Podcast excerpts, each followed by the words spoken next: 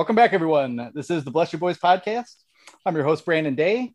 We're uh, a little ways into spring training here. Finally, uh, we've we've seen some pretty interesting action in the early going. We always uh, put out the disclaimer that everyone puts out, not to take too much out of spring training, especially the early part. But um, seeing Willi Castro hit a couple home runs already has been fun. Got a little look at Casey Mize today, which um, went okay. Um, Akil Baddoo, the Tigers Rule 5 pick, has um, done a little bit to impress so far, which was nice because we're not too familiar with him.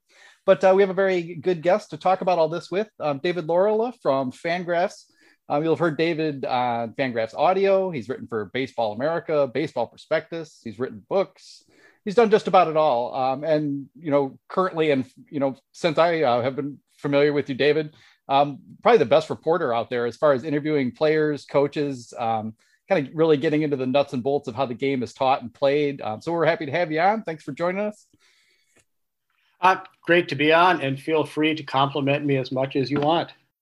I love your name, and this time I actually got it right the first time. I want to say, right? Yeah, I. I want to say Laurel. Oh, people, or, yeah. No, Laurel is right. People get it wrong all the time, but that means I'm. Uh, I guess it means I'm not famous, but that's okay. Yeah, at least not in the audio realm. Yeah. I've uh, we all exactly. have these problems with uh yeah trying to trying to go back and forth between the written word and the the spoken word. Um, so how how things been going for you lately? Um, you survived this past year, okay, which is great to hear. uh, I have somehow survived it. It's nice that we're at. The, I think we're near the end of the tunnel or around the corner. I'm not quite sure what the phrase I, I'm looking for is. Yeah, it's, we're we're getting closer to normal. Yeah, I think uh, I think that's the case. Much like the the Tigers rebuild, um, we're, we're not in the downturn anymore. At least I can I can see how this is going to play out. I think so. well, yeah, I certainly hope the pandemic is over before the Tigers are a championship caliber club. Yeah, yep. I'm afraid we still have a little ways to go. Um, so you know, just kind of taking a quick look over the the off season. Um, what you know, what was your general impression? Um, you know, uh, this off season compared to you know some of the free agent signings and deals that the Tigers have offered over, say, the first um, three years of the the teardown process? Well, I mean, the Tigers haven't done a lot, but I don't think any of us expected them to do a lot. And frankly, they probably shouldn't have done a lot because they're going to win eventually with the young players, and the young players need to play this year as much as possible there will be the best of the young players, at least on the position player side, I guess, probably aren't coming for another year or two, with the exception maybe of uh, Isaac Paredes, I guess, is is here. Uh, but signing, you know, spending money on free agents probably wouldn't wasn't the way to go. You know, adding small with guys like Schoop and Grossman, I think probably made sense, but they're not going to be a part of the core when this team is good. I would have liked to have seen them, you know, done a little bit more just because I felt like coming into this offseason um, with a lot of teams looking to shed payroll, I was hoping there'd be some opportunities out there to, you know, hunt for a trade or maybe land a free agent on a little bit longer term deal for a better price than maybe they would have expected. Um, we didn't really see that many like huge deals uh, or um, I guess huge discounts uh, is a better way to phrase it offered by um, by players. But um, and I had to nag the Tigers about Trevor Story because he seems to be sitting there available. But um, but overall, yeah, I thought they maybe um, they picked a few guys this time that I thought had a little bit more upside. Like there's a, a couple of younger guys like Nomar Mazara and Renato Nunez. Um, you know, Julio Urena is still a little bit on the young side, still throws hard. So it just felt like um, at least these deals had a little bit more upside, whereas the past couple years it was a lot of, you know, Ivan Nova and Cameron Maybin, um, you know, the, the type of guys who are just there to sort of as, as pure filler without much upside. And Mazara is, of course, it's, you know, he's a fascinating player. For so many people, as young as he is, have been predicting him to be a breakout player now for two or three years, and he has not done it yet. Will he possibly do it in, in Detroit? It's, I think that's one of the best questions of the year because, you know, he has hit 20 home runs a few times. Uh, and if he breaks out and turns that into 30 plus, which is certainly possible, hey, that's, you know, he will be the best hitter on this Tigers team, I think. Yeah, he's, um, I mean, we know he's got huge raw power. Um, he's not necessarily like a, a huge swing and miss guy for someone with that much power either. He just, just one of those guys that doesn't seem to lift the ball very often, um, you know, based on approach and, and swing plane issues, maybe some some things along those lines. We've seen like Avisail Garcia, um, Yandy Diaz is kind of a, a famous culprit um, along that that type of hitter. But yeah, I agree. There's um, you know, at least there's upside. And this kind of leads us into the Tigers' new coaching staff and, and trying to provide some of the, you know, the new coaches a little bit more maybe raw material to to work with and show what they can do.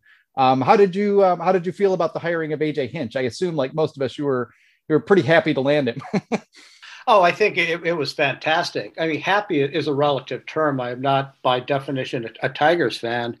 Uh, and, but be, before we get to Hinch, we can maybe stay on Mazara for just another moment. Oh, because, sure. Because I was on uh, the Zoom call today that that Hinch did, uh, you know, pregame, and I asked about Mazara, and he he happened to mention that Scott Coolbaugh, the new hitting coach, was with Mazara in Chicago last year, which I think I had forgotten. Uh, I don't know if that is a good thing or a bad thing. Uh, AJ said it, you know, as though it were a good thing that they can continue the work that they were doing. But obviously, Mazara hit a ton of balls on the ground again last year, which is not what what they need. So whether or not that change is going to happen again is the question. I asked uh, Hinch how much patience that they can have on a change like that. If he comes out of spring training still not really hitting the ball in the air early in the year, he's not hitting the ball in the air. And AJ did say it's not really a matter of necessarily fly balls, it's just not ground balls, hitting more line drives, which with his power will carry into gaps. Uh, and he couldn't really answer that question. He said a lot is going to depend, along with what they see, on what the other outfielders do.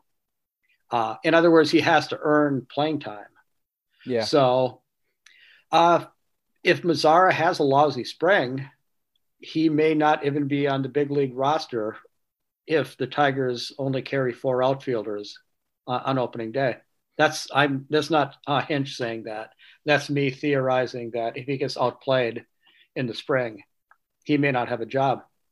Yeah, I you know I, I look at what the Tigers have in the outfield and it, and it feels like there's going to be playing time for him even if he if even if he struggles like at least enough to you know at least enough to carry him over you know for a couple months you know like they'd want to give him that that much time to to take a look.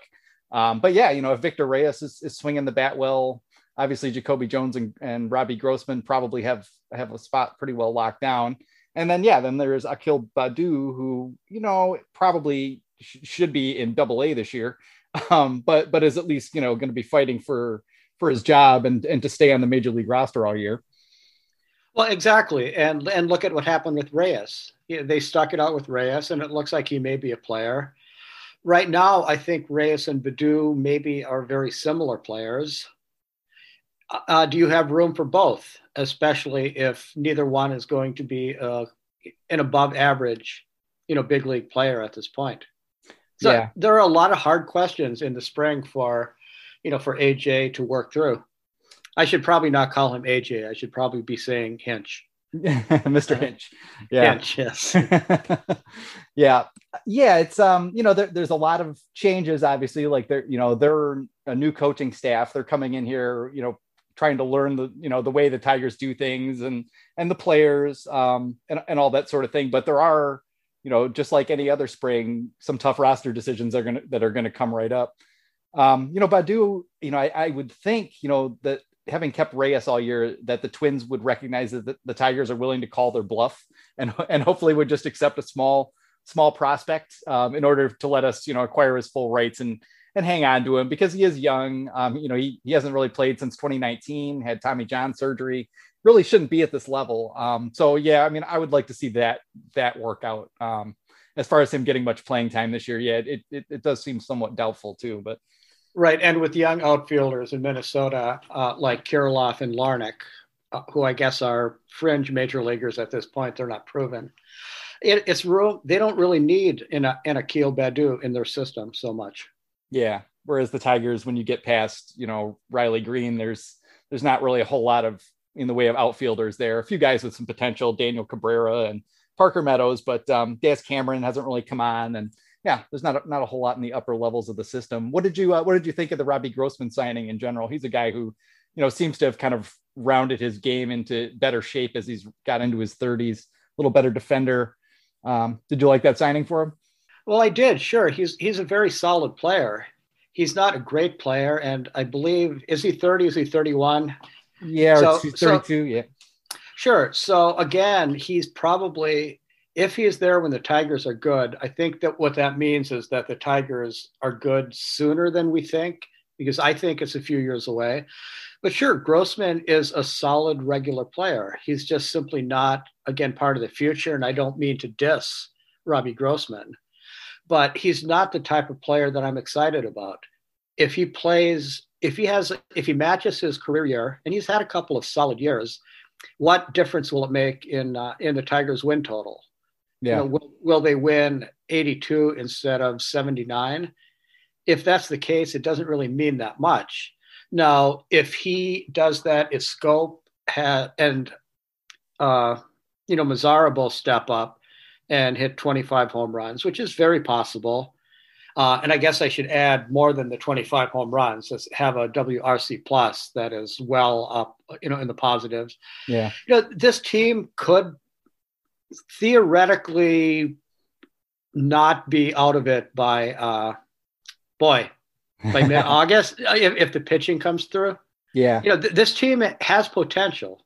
It's just it's hard to get a feel on even how good you want them to be as opposed to hope they could be. If that makes sense. Yeah, because you don't.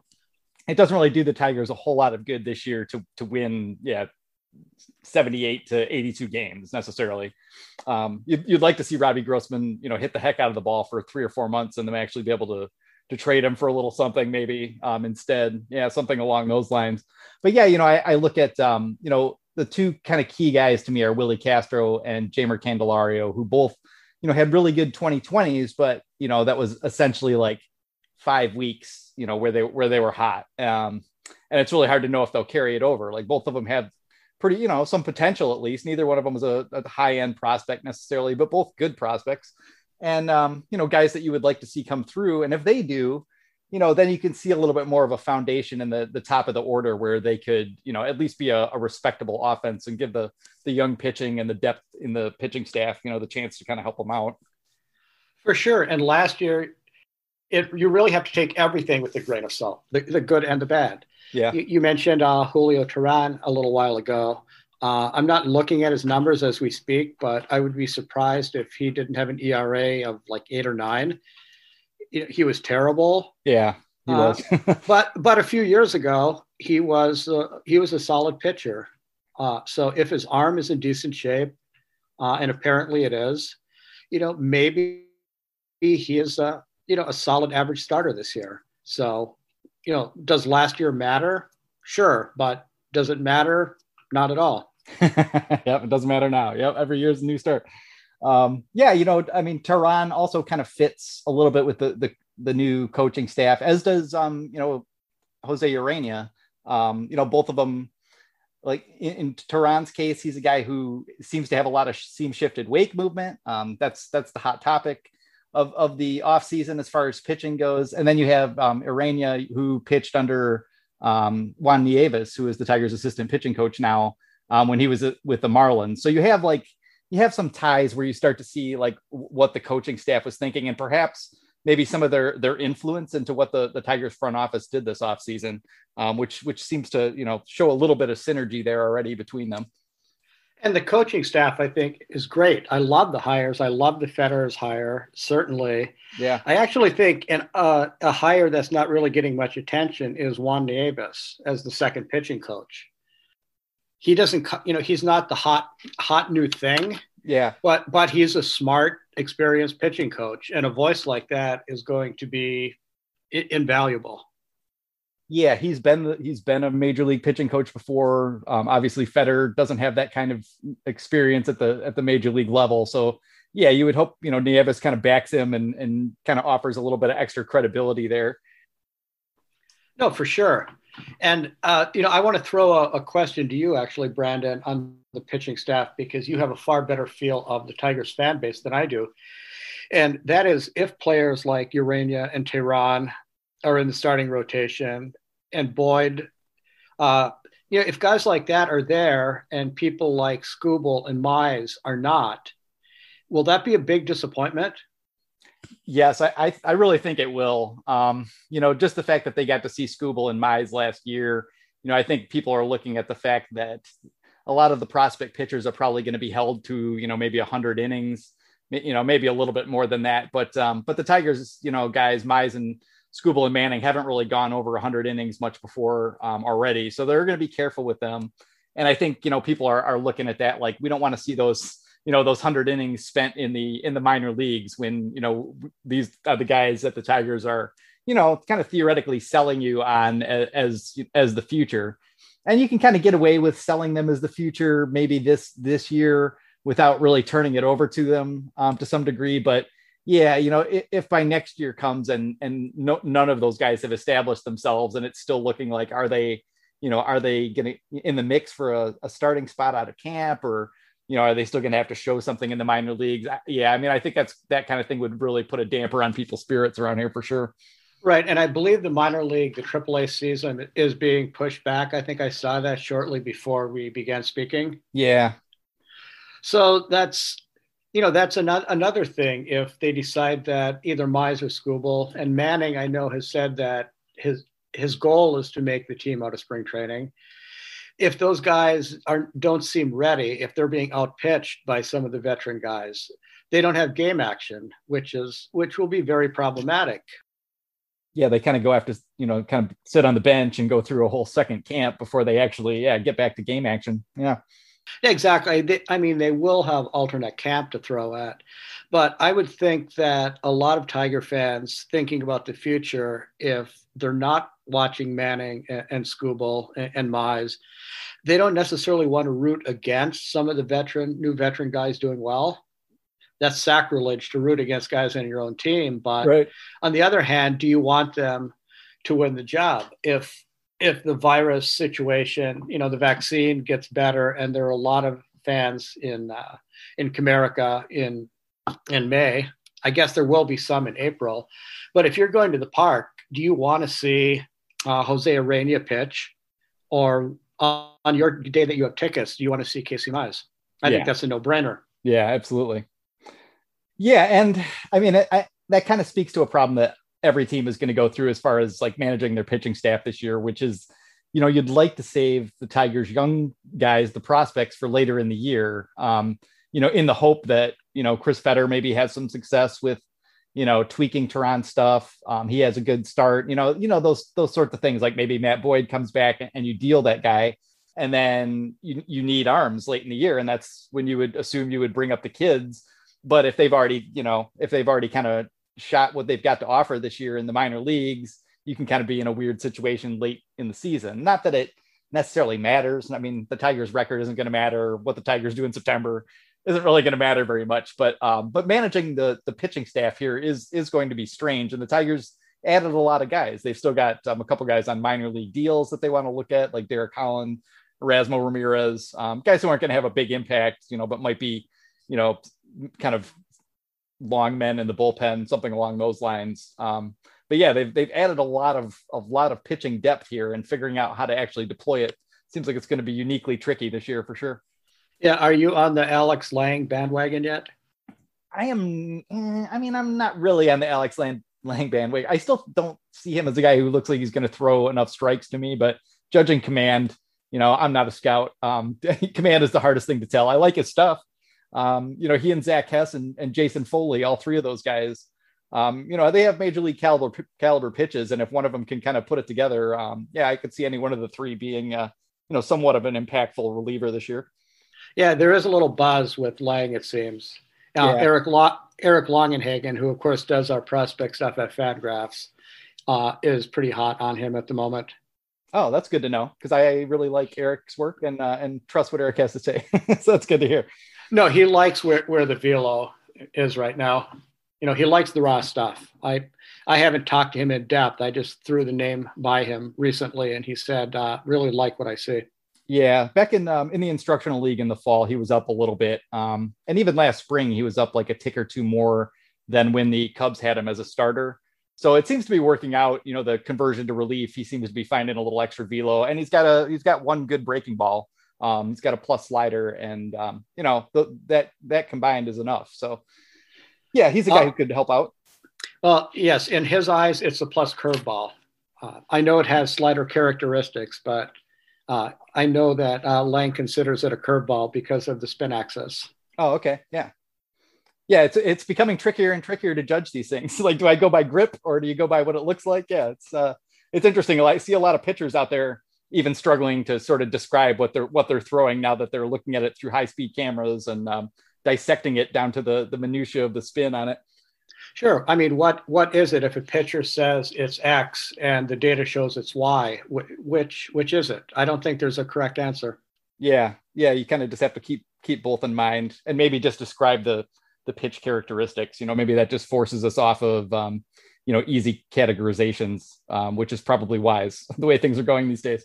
Right. Well, Corey Kluber has famously uh, never wanted to uh, say he throws a curveball or a slider. To him, it's just his breaking pitch. Yeah, yeah. And he does look like he throws it like a curveball, but then it does have that slurvy, you know, horizontal tilt to it as well. So he's going to be an interesting guy to watch this year. I'm curious what happens to Corey Kluber. Uh, there are a lot of people that are interesting to watch this year. Yeah. And the yeah. fun thing is, we're going to knock on wood, watch a lot of them for 162 games. Yeah, uh, it feels great. I, you know, one of the, the, the first things I've noticed about a lot of the interviews with players um, the last couple days is just them, you know, just having so much relief and appreciation for the fact that there are fans back there. Um, you know, I, I, don't, I don't know what it must have been like for them to, to play in empty stadiums, but it felt weird to all of us. It sounded weird. It looked weird. Um, so it's got to feel like uh, a nice return to normalcy to some degree for those guys, even though they're still, you know, masking and trying to distance and, and managing the COVID as best they can. Well, they are masking, but based on uh, what I've been seeing in Florida on uh, MLB TV the last few days, looking at crowd shots. Yeah, the number of people not masking really stands out. Yeah, and and the more that you see of that, the more that you realize, hey, we could get a COVID outbreak on any of the big league teams there, or the same in Arizona. So I think we still, you know, the the corner we mentioned at, at the onset here, you know, we have not turned it yet. Yeah, I think that's true. I mean, um, President Biden just invoked the Defense Authorization Act, I believe, today to try to start cranking it out um, even faster with the goal of having everyone, you know, having a shot available by the end of May. Um, and you would assume that, you know, the players themselves hopefully would sometime, you know, by by April, um, all have a shot. But yeah, there's just there's just so many things, you know, that, that go into it, and you can't control the fans.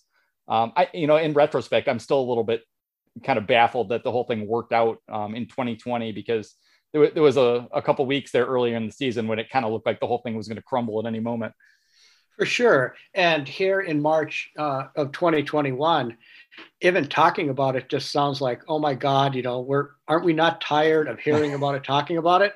But it's still there. So I, I don't think that that we can just just avoid it yeah, we're all tired of it. You know, that's that's just standard, but we've still got to still got to be vigilant here and uh, and push through. That's for sure. So I wanted to talk to you a little bit about the the AJ Hinch quote um, issue, as far as you know him getting in. I guess you know not real hot hot water, but just a little hot water for um, some comments about base running he made, um, and just kind of what that what that says about the care that that has to be you know put into quotes sometimes in the way managers have to speak. Um, you know when everything can be so dissected now on social media there's so many people in aj hinch's case in particular who just don't like aj hinch anymore um, for some you know understandable reasons. Um, can you kind of talk about how that all went down just a little bit Right. Well, when when you're talking about uh, hot water, I think I may have used the word because this was in uh, my my Sunday notes column, and I led with this. I think I used foofaraw, which is a very underused word, uh, and I don't know if it actually went any farther in the media or, or anywhere else than than me tweeting a quote. And of course, this is Hinch just off the cuff, making a comment with to about 10, 10 or 12 people on Zoom he basically said he wants the team to be aggressive, and uh, he suggested that getting thrown out on the base paths isn't necessarily a terrible thing. That you need to be aggressive, you need to push the envelope, and with this team, I think that's hundred percent true. Yeah, they're not they're not going to hit a ton of home runs. Uh, I think they need to be they need to run, they need to take chances, and uh, I think he's completely completely right the people who push back on on my tweet, and I probably only have know, a handful of thousand, four thousand followers, which you know for a, a baseball writer is actually peanuts. But sure, people pushed back. They thought that AJ Hinch doesn't understand the value of an out, which which is ludicrous. You know, AJ. Hinch is is one of the smartest, most analytically savvy managers in baseball, hands down. I, I don't think anybody can doubt that. Yeah, I agree. People on Twitter like to be people on Twitter, and we know exactly what that's like. Yeah, yeah, for sure. Yeah, and it, I mean, just intuitively, it makes sense. Like you can't you can't learn how to do something by doing it, you know, c- carefully necessarily. Like you've got to push it. Like any child, you've you know you've got to test the boundaries a little bit to see what you can get away with and what you can't, stealing bases. And yeah, again, you know, the Tigers' record isn't going to matter that much. So, you know, this is all this is all just a learning experience right, right. And of course, part of it, Brandon, is the fact that it is so hard to string together three singles in today's game. Yeah. With, with all the strikeouts, which is why power is so important. So if uh, if you're not going to try to take that extra base, try to go, you know, for you know, first to second on a steal, first to third on a ball into the gap. Uh, you know, if you go station to station and stop at second, your chances of scoring actually go down a fair amount yeah. compared to the quote unquote the older days. And I'm saying that without data to back it up, but intuitively it makes sense. Yeah, I mean, you not only do you have the strikeouts, but yeah, you, you have the shift, and you know those ground balls that you used to pull through the hole just to, just don't uh, turn into hits very often anymore, or not as often. That's for sure. Right. right. So I so I think that the Tigers probably should run. I think it, by pure chance, I had a speed related uh, lead to my Sunday Notes column a week prior, uh, talking to uh, the Pittsburgh Pirates manager, Derek Shelton, about that, about his team not running a lot. And he said, I, I mentioned something about uh, the 1980s Cardinals, that they would run when they were behind in games, which teams are now very careful. Yeah. Uh, behind it. Uh, and Shelton said that if he had, uh, I know what the name, names he rattled off, you know, Ozzie Smith, uh, you know, Vince Coleman, et cetera. If he had those guys, he would run a lot. and, and Hinch is sort of in the same boat. It's, uh, uh, you know, Ron LeFlore is not on this baseball team. Yeah, yeah, for sure. I mean, they've got they've got some guys who can run, and they are younger, but it's still um, it's still not a team, yeah, stacked with burners. Um, you know, Jacoby Jones might be might be the fastest guy in the uh, in the regular lineup, and he's you know probably above average speed, but not not even plus, I wouldn't say. So yeah. Yeah, I mean, have you been surprised? I don't I don't know if this is your impression, I guess, so I should start start here, but um, I haven't really heard that much outrage about AJ Hinch um, you know, getting the job and and getting back into baseball, um, other than, you know, briefly when when the Tigers announced his his hiring. And I feel like I'm still waiting for the for the backlash to come. And I'm I'm not really hearing it. Um, you know, there was a reporter who, at, I think a, a, New York area reporter, when the Tigers played the Yankees yesterday, who asked AJ Hinch on the the post game Zoom, you know, did you hear anything from the stands? You know, did you know did Aaron Boone say anything to you? So you can see like there, there's a an urge to sort of pick at the scab here a little bit, but um, but by and large, I I guess it just says something about AJ Hinch's, you know, everything else about AJ Hinch other than the sign stealing scandal that you know George Lombard, you know, a, a, highly regarded coach who you know was potentially victimized by the Astros um, sign stealing scandal, is now on the is now on the staff, and um, and everywhere he goes, you know, AJ Hinch still seems to be you know very well liked and very well respected everywhere. Um, and I, I, I guess I've been waiting for the other shoe to drop, and it doesn't really feel like that's coming. Right. Well, that was uh, Marly Rivera, I know, yeah. who who asked the question. Uh, you know, she is ESPN, uh, but out of the New York market. It's the type of question that is expected to be asked with the Tigers playing the Yankees. Sure. Uh, uh, I'm sure AJ is getting tired of the questions when they do pop up, you know, for good reason, but he's very professional and contrite when he answers them. The same with Alex Cora. You know, I'm sitting in Boston, you know, speaking to you, mm-hmm. Cambridge, technically. Yep, fair uh, Cambridge. Yep. I, am in the People's Republic of Cambridge. and, uh, you know, Alex Cora is the same way, you know, very professional, very contrite, and also a brilliant manager. he will get, I think, a ton of pushback once the season starts and they go to New York, for instance. Sure. You know, there will probably be chants. You figure if Pedro Martinez got "Who's Your Daddy," they'll they'll come up with something for for Cora. But they just have to live with it. Uh, I hope that we don't see a lot. I hope that we don't see a lot with the Astros this year. You know, it's old news at this point. Yeah. But some of the Twitter being Twitter people are also go to ballparks and and drink beer. There's nothing wrong with drinking beer. Don't get me wrong there. Uh, but they're going to yell. They're going to say nasty, stupid things, and uh, you know we'll we'll carry on. Yep. Yep. Nothing. Nothing else they can they can really do. Um, I, it's just hard for me to put it in the in the back of my head entirely because you know I mean we're talking about you know maybe Willi Castro make this makes this work defensively at shortstop, but um, but the Tigers don't really have a a lock future shortstop you know quite yet, and there's been a lot of talk about the um, you know the big free agent market. There's going to be six of the the top shortstops in baseball, um, barring any extensions in the next you know couple months, are all going to hit free agency, and you know there's there's there seems to be some thought out there that the, the Tigers would like to reunite, um, you know, Carlos Correa with AJ Hinch. And you know those those kinds of of hints and rumors really um i mean i like carlos correa as a player. Carlos correa is a, a, a fine player seems like a, a, nice personable young man but i don't necessarily want to to lean into this whole thing.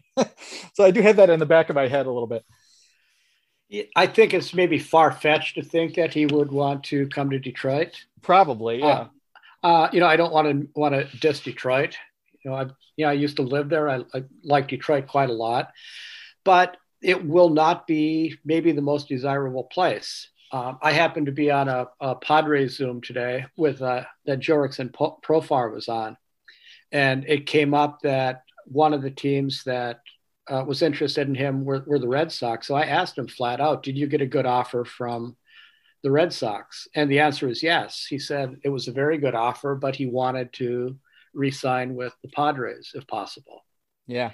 So it really it, it, comes down to the player. You know, you floated the idea early that well maybe the Tigers could trade for Trevor Story, which I think is even more far fetched because the uh, they would riot in Colorado if they traded Arenado and Story in the same offseason. but if you're talking free agents, players want to have to go there, and the amount that the Tigers would have to pay to get elite free agents like Correa is probably more than they're going to want to or should should afford. That said, if Carlos Correa goes to Detroit, he will be their first superstar that they've had since Miggy was still Miggy. Yeah. Yeah, despite the fact that, you know, Carlos Correa has, you know, I think really only had one one really great season. Um, but a lot of that's due to injury, of course, but um, but yeah, that's I guess maybe that's another factor for for Correa is that if he if he doesn't have a huge year this year, people are going to look at that track record and he's probably not going to be in in the same monetary category as Francisco Lindor, for example, or or maybe Seager or I don't know, maybe Javi Baez as well or Trevor Story. Um, it's hard to it's hard to tell. I'm not really sure how they'll evaluate Correa if he doesn't come up with a, a big year pre pre free agency here. Well, I think he's a step or two ahead of, of Javi Baez. Javi Baez is a very, very fun player. I don't think he's quite up to the level of the other guys you mentioned.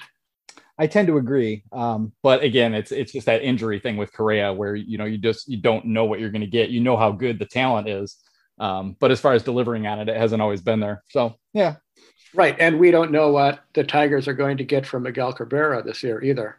Yeah, that's for sure. Not as much as we'd like. I guess I guess we know that much. It would be wonderful if he had had a killer year. Yeah. It would it would not be unprecedented. You know, there have been players who it looked like, well, they're well past their prime, they're done, they're going to limp to the finish line, and bang, there was another big year. Yeah. You know, Miggy could do that.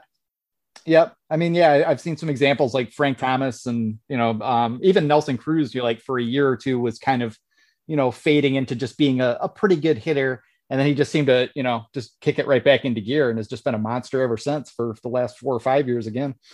Oh, if Nelson Cruz would have started this run just a few years earlier, uh, he would be on track for the Hall of Fame. Yeah. Yeah, I kind of think about Adrian Beltre that way too. Like if, if he had just kind of like turned on, turned on that last gear, you know, a couple seasons sooner, he might get more consideration. Maybe he will oh, anyway. I'm not sure. Oh, come on, Brett. No, uh, Beltre is going in the Hall of Fame. Are you convinced? Oh, that's well. That's I, am I'm I'm, ve- I'm very convinced. Okay, that's good. I don't know what to think about the Hall of Fame anymore, David. so I'm not sure. No, I none of us do. Um, I have a vote. I had my first this year, and uh, a lot of people have been complaining about it. Writers saying, "I wish I didn't have a vote." There's so much, you know, BS going on. Yeah, and I agree, but it's, uh, you know, it, it's still, it's good to have to deal with that BS. Yeah, I mean, you know, th- there is a lot of complaining about cancel culture, but um, a lot of it just seems like, you know, people being critical and mad online, just like they always are. You know, it's it's just a part of just a part of the game. Um, it's more more amplified these days, I suppose. But you know, you're, you're going to take criticism no matter what you do in, in a Hall of Fame vote generally. So that's just the way it goes. No, you're going to take criticism for uh, pretty much anything. Yeah, anything. People are going to people are going to criticize uh, what I'm saying on this podcast and probably what you're saying. Yeah, this is a good lesson for all the young people out there. You're going to be criticized your entire life, and you, you might as well, you know, stop worrying about it very much. yeah. So, what haven't we covered, Brandon? There's so much to talk about with the Tigers. Yeah, you know, well, I don't, I don't know if we want to get into the bullpen. I guess what I'd like to talk about is, um, you know, w- what the potential impact of, you know, Casey Mize, Matt Manning, and Tarik Skubal could be, because you know, it's not that often that that teams have three pitching prospects who are this highly regarded together, but it's you know, but it, but it goes on. You know, obviously the Mets were very stacked just a few years ago. Um, there've been a couple other teams that have put together these huge young rotations. Um, what do you think about you know j- just sort of like the odds, like the odds that all three of them you know work out and are at least above average major league starters? Boy, that's a good question. Uh, the odds are not good, certainly. Yeah. You know, histo- historically, uh, Chris Fetter, I think, helps their chances, although he's not a magician. Uh, I would think that if I had to make a prediction, I would say that two will be above average pitchers in the big leagues, assuming health for a good many years.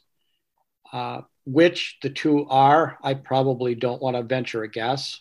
Yeah, it's hard. I, I don't think that that would be reasonable in part because I would likely be wrong and get criticized on social media for years. Yeah, forever. Yeah. Assuming social media still exists in a few years, that's another thing that uh, we assume will, but things change a lot. Yeah, for for all of us old enough to remember the the before times, you know, I I can guarantee everyone we could survive without it. Maybe. Yeah, probably. Maybe even without TikTok. Yeah. but we can't lose TikTok though, you know. Like I mean the, the entertainment value alone. Yeah. I, I, guess um, you know, you've done a lot of you talked to Casey Mize this offseason in, in particular. Um, you know, and Casey Mize is a very cerebral young pitcher, um, you know, very well versed in in using data to to help tweak his stuff. Um, you know, what were your are your impressions of, of Casey Mize and and maybe more in general, like how are how are pitchers coping with you know all this information? Because even like the seam shifted wake you know stuff which i've written a good bit about this off season like it's it's already you know it's just hard to know like whether or not you should lean into that you know that paradigm or you know the spin efficiency paradigm you know and and maybe there is crossover there but it feels like there's all these different ways you could go now and it offers a lot of different opportunities but it also feels like it could be very overwhelming to pitchers and and possibly counterproductive to some of them well, I think, Brandon, it's counterproductive if you hear terms like spin efficiency or seam shifted wake, and suddenly, you know, you're back in uh, sixth grade and there's an algebra problem in front of you that you're not ready. You're not ready for algebra yet. But if you look at it practically, like players like Skubal and Mize certainly do, they're looking at it fairly simplistically. You know, spin efficiency is not complicated. Mm-hmm you know, it's a matter of how accurate your ball is, is how true it is, you know, how true it's spinning. Yep. Uh, things like that are common sense. And that's where a Juan Davis maybe can send a message in slightly different language than a Chris Fetter, you know, to the players who don't really want, you know, who want to hear it in a, in a simpler way. Yeah. Yeah. Cause and, and there's, there are also, no, I was going to say there are also issues like, uh, you know, spin alone, raw spin does not make for a great fastball or, or a great breaking ball. You know, there's far more nuance to it than just that. Yeah, absolutely. Um, and that and that just in you know the the pitch itself before we even get to command and and setting up hitters and all the all the different uh, elements that go into it, of course. But um, I mean, like right, Casey Casey, Casey Mize does not spin a, a baseball, you know, at an elite level. Mm-hmm. As a matter of fact, he may be uh, below average. Yeah, that does not that does not mean that his pitches are not effective. Yeah, it seemed to me for a couple years there when, when this all first you know kind of started blowing up and like and when statcast first announced like this, this the basic spin data metrics and started putting that out there there was a real emphasis on teams to pile right in on all the guys who had the highest spin rate. And you kind of wondered like is that is that going to be all it is? You know is it just going to be who, who spins the ball most? Turns out to get the ball to move the ball the most and that that's obviously pretty quickly been been disproven by you know the top teams out there um, you know you can kind of do it either way I mean, I guess like you know, for a for a simplified approach to you know seam shifted wake, a coach can just say, "Hey, just play with your grips." That's what I wonder if that's what's going on all off season here. Is just guys just you know just with the Rapsodo and the Edgertronic camera up, and they're just you know playing with their grips and to see you know what moves more, what moves less, which direction. Um, you don't necessarily have to understand it to you know to it you know great degree to scientific precision to just you know play around and, and try to put the concept into practice. For certain. Uh, you know the red sox signed uh, garrett richards this year and he is i think 98th percentile in fastball spin and he doesn't get great carry on his his fastball. Mm-hmm. uh, you know because of the efficiency because of you know a little bit of arm angle um, so you know can that be fixed? You know can he get that natural spin by changing the grip or the way it's coming out of his hand? And will that make him a better pitcher? I don't i don't think they've they've figured that out yet. Yeah and he's um he has that high spin but he doesn't get whiffs with the fastball and yet he also doesn't give up home runs off the fastball. Like that's definitely a pitch that has that seam shifted wake effect where it doesn't move the way the, the spin axis tells hitters that it should move it looks like it should be kind of a you know a riser with tail but instead it, it almost cuts a little bit um, and get, gets out on the end of bats for people. So yeah, do you, you know, do you, again, that's, that's the thing. Do you mess with that? Um, or do you just kind of use what he has? But he's a perfect example because he was the, the spin rate darling through all of his arm injuries and all his arm trouble. He was always the guy that if you talk to, you know, who's the fantasy sleeper of the year um, for pitchers, you know, everyone always wanted to grab Garrett Richards in the late rounds just to see.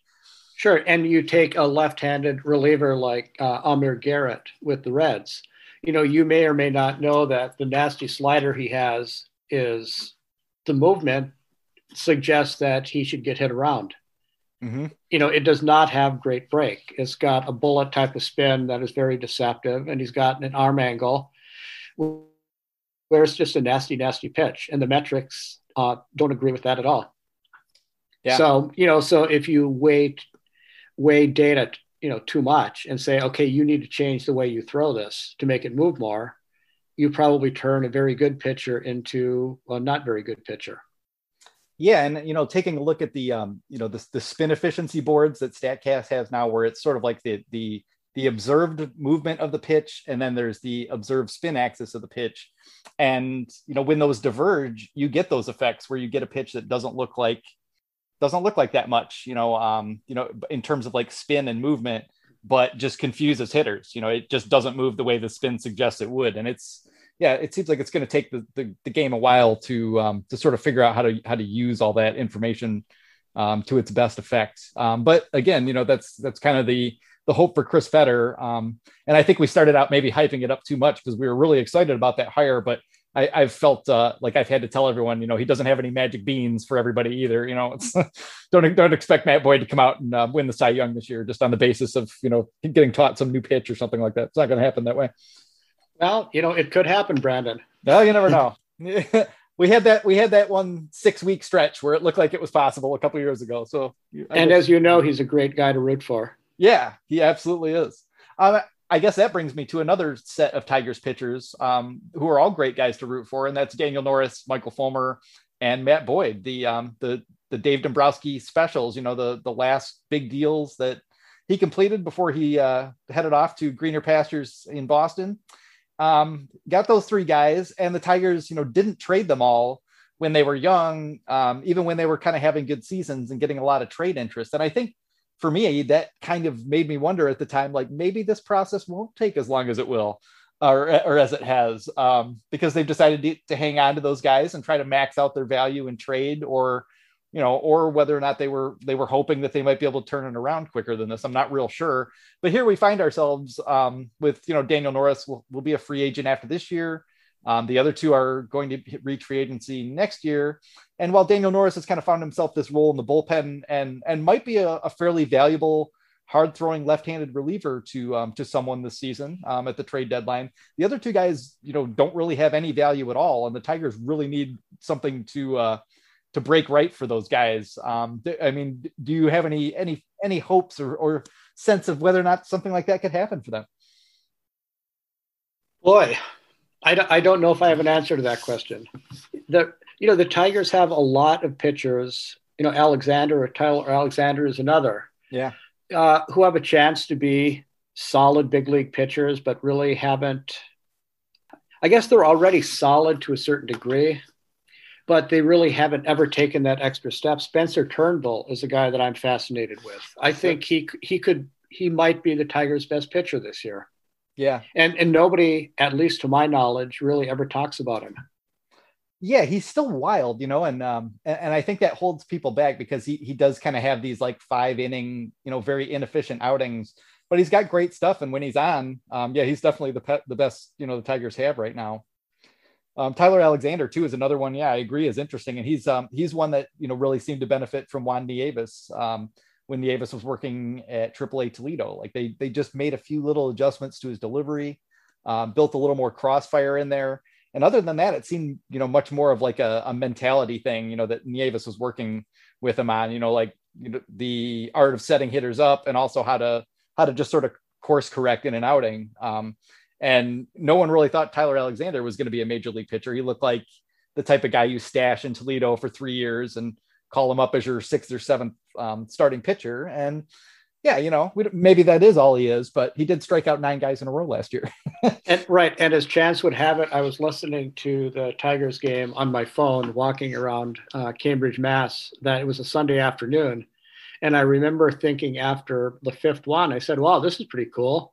Mm-hmm. And then, then when it, the next inning started, it was seven. It was like what the bleep is going on here? yeah, that Dan, Dan, Dan, Dickerson was uh, really pumped uh, on the broadcast. Oh yeah. Oh, Dan Dickerson had to be so excited just to have something to be excited about too. But that was uh that was a really fun, just kind of out of the blue performance.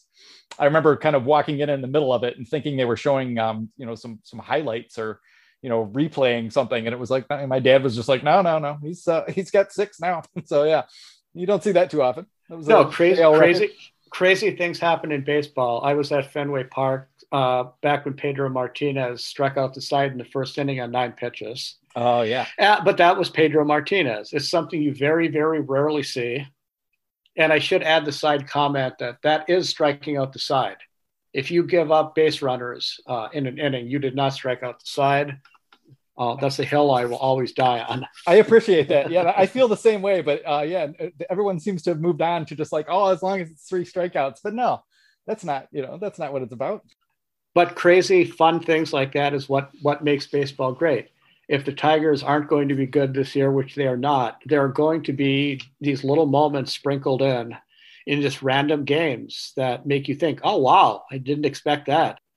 Yeah, yeah, and, and sometimes it is it's the odd guy who you don't, you know, I remember Doug Fister, um, you know, I think he struck out 15 in a game back in 2011, not a strikeout artist, and just, you know, in a on a staff with Max Scherzer and Justin Verlander, you know, just ripped off one of the one of the craziest, most dominant, you know, performances ever, just out of the blue. So, yeah, right. that is and, one of the great things about baseball. Absolutely.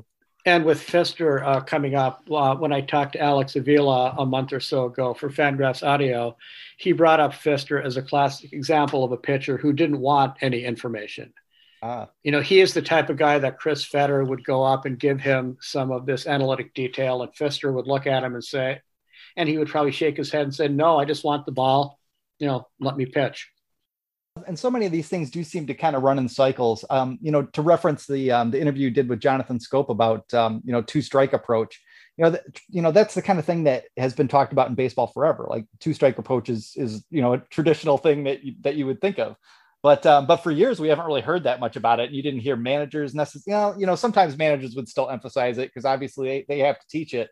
But it's not the kind of thing that that gets talked about. And it feels like um, feels like there is a little bit of burnout uh, in terms of like just pure metrics and people are starting to kind of kind of think about um, you know some of the more just finer aspects of the game that just have have to do with you know moving runners around or preventing runners from moving around just just the, those basic fundamentals.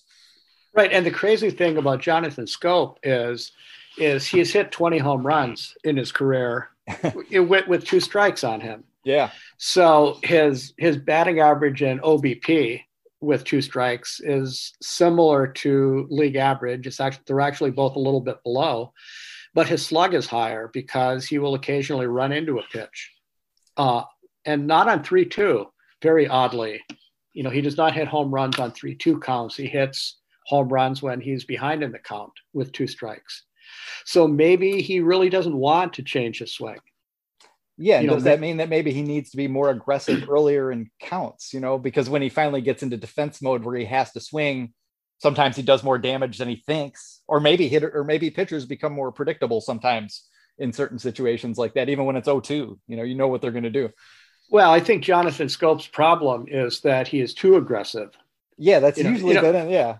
Right. His his uh his you know his O swing rate, you know, swinging outside the zone is is just really high and his swing rate is high. So, you know that that's the issue. You know, he's he has two strikes on him a lot because he is swinging at pitches that weren't strikes. Yeah, and yeah. that you can't just fix that. Very few players, especially at his age, he's uh, what twenty seven maybe. Yeah, 20. you know, players like that don't suddenly become Joey Votto. Yeah, you know, you can tone it down a little, but he is always going to be aggressive. That's that's who he is yeah, it just seems like that, like you know, your your visual acuity or you know whatever combination between that and your you know your understanding of of what pitchers are trying to do does seem to get set in pretty early. Um, just about every, and I've only talked to a few compared to yourself, but I, I've never had a major leaguer tell me that they thought plate discipline could really be taught. Like there, there are just certain things that you can do to help a guy, you know, maybe see the ball better or or anticipate what what a pitcher might do but that but that tracking mechanism just seems to be something that you either have or you don't. For sure. I know that they did testing uh, several years ago. I guess a lot of teams probably still do it now. Uh, and i forget the technology but uh, mookie betts oh yeah. uh, rate, rated like top of the charts in pitch recognition. And this wasn't in a baseball uh, atmosphere. It's more like video game. Mm-hmm. you know his reaction and recognition was well, Mookie Betts like that you would expect. Yeah, was that a Theo Epstein story? Was that a Theo Epstein experiment? Because I seem to remember him being tied to that somehow. It was something that they were playing with, with putting those guys through, yeah, visual acuity testing with lights on both sides of their eyes and a helmet and all that sort of thing. Something like that, right? So you know, it's an interesting way to scout. I'm kind of interested too in the um, I don't know. I've talked to um, RJ Anderson, who writes for CBS Sports, about this a little bit, but about the use of, you know, we're just you know trying to get more kids into into baseball in general, um, and a lot of the time it doesn't necessarily feel like um, MLB in particular is doing that much about it. Um, I don't know. I, I, don't know for sure if that's if that's accurate, but you know, we see the minor league contraction, um, less less attendance and or, and less you know maybe interest in the game among kids but trying to find ways to use you know video games both to get kids interested but also as training mechanisms because you know it's just hard to get lots of at bats. It's hard to get get those reps in in in real life. And you know baseball to a kid you know maybe of especially of, of these times is um you know it's slow. You only get up to the plate you know three four times a game. If hitting's what you want to do um, you know it's not always great but if you can just you know stand in a cage with a helmet on and just take pitches all day. Maybe, maybe that kind of thing helps you. So I expect to see a lot more of that kind of technology starting to get into it because it really feels like um, pitchers have gotten the the best of the technology over the last five or six years, and hitters are going to need some help. no, I think hitters need need a, a lot of help, uh, and you know the minor league contraction hurt a lot of Tigers people in you know throughout baseball. I think it hurt a lot of Tigers players, you know, like the Riley Greenes of the world. Yeah, it might. No, not might. It, it did. Uh, I I guess Michigan, you know, fans in Michigan did get a bit of a treat with the Whitecaps moving up to High A. Yeah. So they're going to see a little better quality baseball, and maybe some of the players that they saw two years ago in, in Low A, you know, may get stalled in uh, in High A two years later. Yeah, well, it does. Yeah, I mean, are you are you just thinking that there's going to be a lot of players um, sort of forced, you know, up faster than they would be because there isn't, um, you know, short season Connecticut anymore, for example? I mean, that's that's the tricky thing, Brandon. I don't know if, if guys are going to get forced to certainly to to West Michigan. I think some players may end up there who would have been in Erie this year in normal circumstances. Yeah, but I am concerned about the players who are too good for the GCL who are who are not good enough uh, for A ball for low A. They, they don't have that interim step. So uh, yeah, I have no idea what's what's going to happen there. You know, people I've talked to in baseball said, "Oh, we'll work our way through it. That's not a big issue." Hmm. But I think they're concerned yeah, because those were the leagues where a lot of times, you know, the, the college players that came out of the draft w- would, you know, would start right out, and that was sort of like the introduction introduction to like, okay, you're you're a pro player now, you're going to live on the road, you're playing against other players of that same caliber.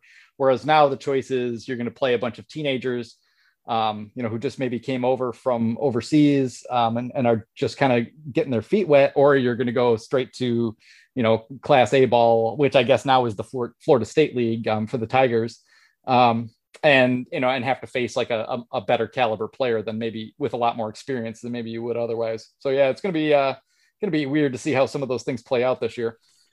No, a lot of changes.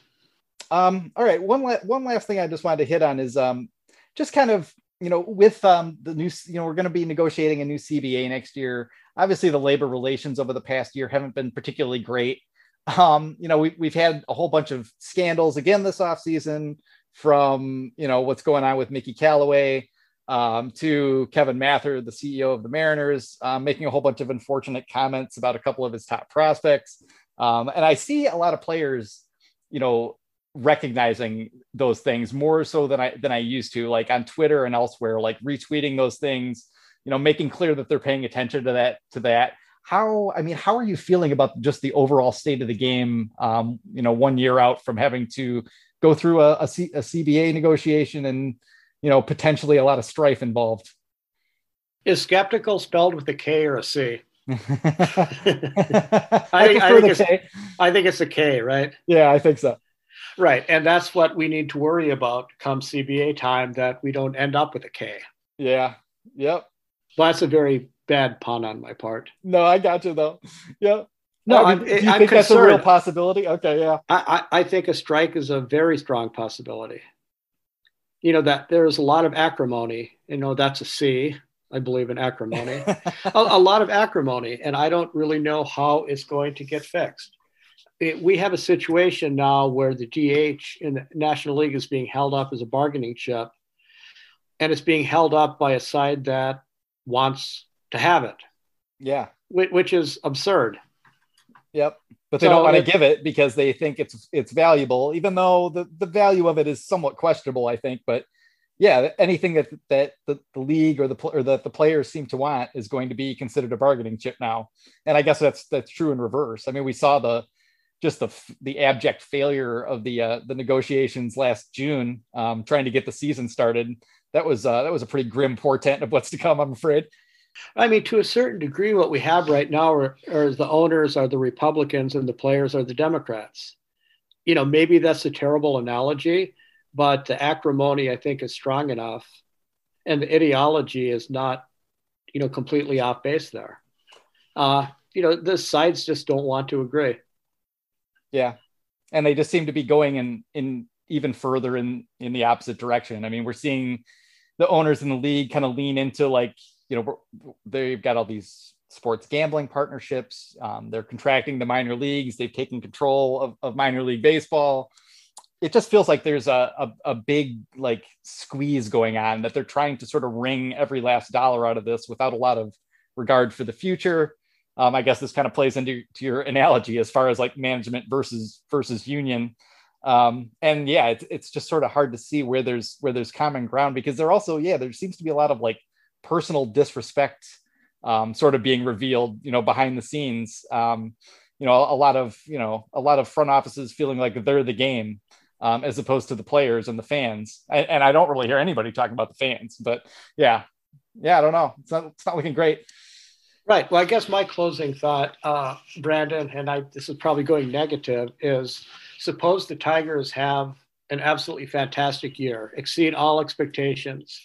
You know, all of the new players, you know, have matched their career years, the Grossmans, and you know, as such, you know, the young pitchers are suddenly Mark Fidrych and the team, you know, either sneaks into the playoffs or at least comes comes close.